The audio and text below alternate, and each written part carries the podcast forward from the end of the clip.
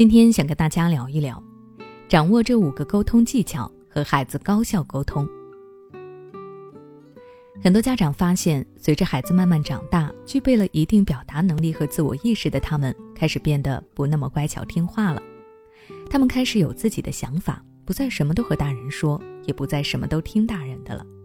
这就意味着，想要和孩子维持过去那种亲密无间的亲子关系，家长们需要花更多的心思去和孩子沟通。这并不是一件容易的事。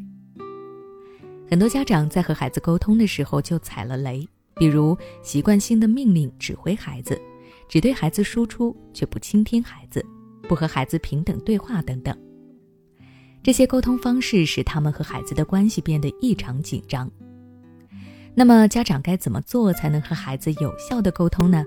我有以下几点建议：第一，说话抓住重点，言简意赅。在和他人沟通过程中，孩子能够保持专注的时间十分有限。如果家长不能够言简意赅地表达重点，那么很可能就会导致孩子对整场沟通失去耐心，后续家长再说什么，孩子都不愿意听了。所以和孩子沟通的时候，家长应该尽量抓住重点，言简意赅，并且开门见山地说，这样孩子才能够迅速明白大人的意思，不至于犯迷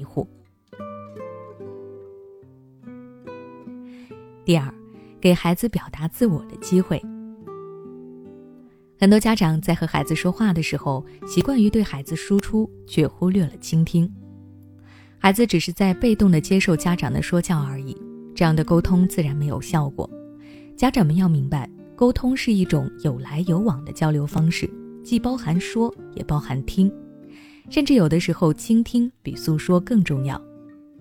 所以在进行亲子沟通的时候，家长们要给孩子表达自我的机会，去听一听孩子怎么说，并且适当的给予孩子反馈，真心的去理解接纳孩子，这样家长才能够走进孩子的内心，才能够拉近亲子关系。第三，和孩子沟通的时候，保持情绪稳定。孩子的感知能力很强，他能够迅速的感受到父母的情绪。并被这种情绪左右。如果他感受到父母愉悦开心，那么他也会愉悦开心，内心变得很放松。但如果他察觉到父母生气或者是郁闷，那么他也会压抑郁闷，随之行动上就会变得小心翼翼，不敢出错。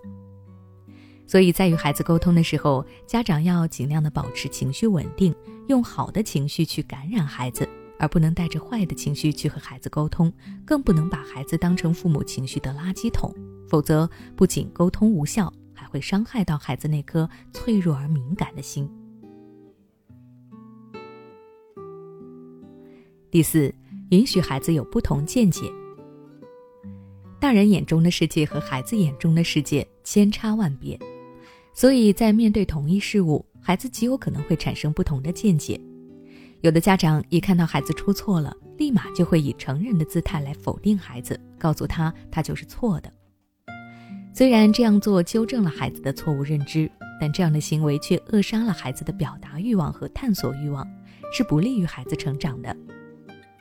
家长应该给予孩子一定的理解和包容，更加大度地接受孩子提出不同的意见，并鼓励孩子自己去探索、去求证，这样更有助于激发孩子的表达欲望。第五，少命令，多建议。很多家长和孩子沟通的时候，一个通病就是习惯以大人的姿态去命令孩子，总跟孩子说很多命令性的话语，比如“你应该快去听我的”等等。这些话语孩子并不是很愿意听，因为它会让孩子产生一种不平等的感觉，会引起孩子的抵触。其实，家长们可以把这些话以一种建议的口气说出来。比如，你是不是可以？我觉得这样做比较好。如果是我的话，我会，等等。这样和孩子说，孩子更愿意接受，也更愿意继续和家长沟通。孩子不听话、脾气大、自制力差、作业拖拉、沉迷手机，这些问题是否让你焦虑不已、不知所措？关注微信公众号“学之道讲堂”，回复关键词“焦虑”。报名参加“焦虑妈妈变形记”训练营，每天花十五分钟，轻松摆脱育儿焦虑，从容应对育儿难题。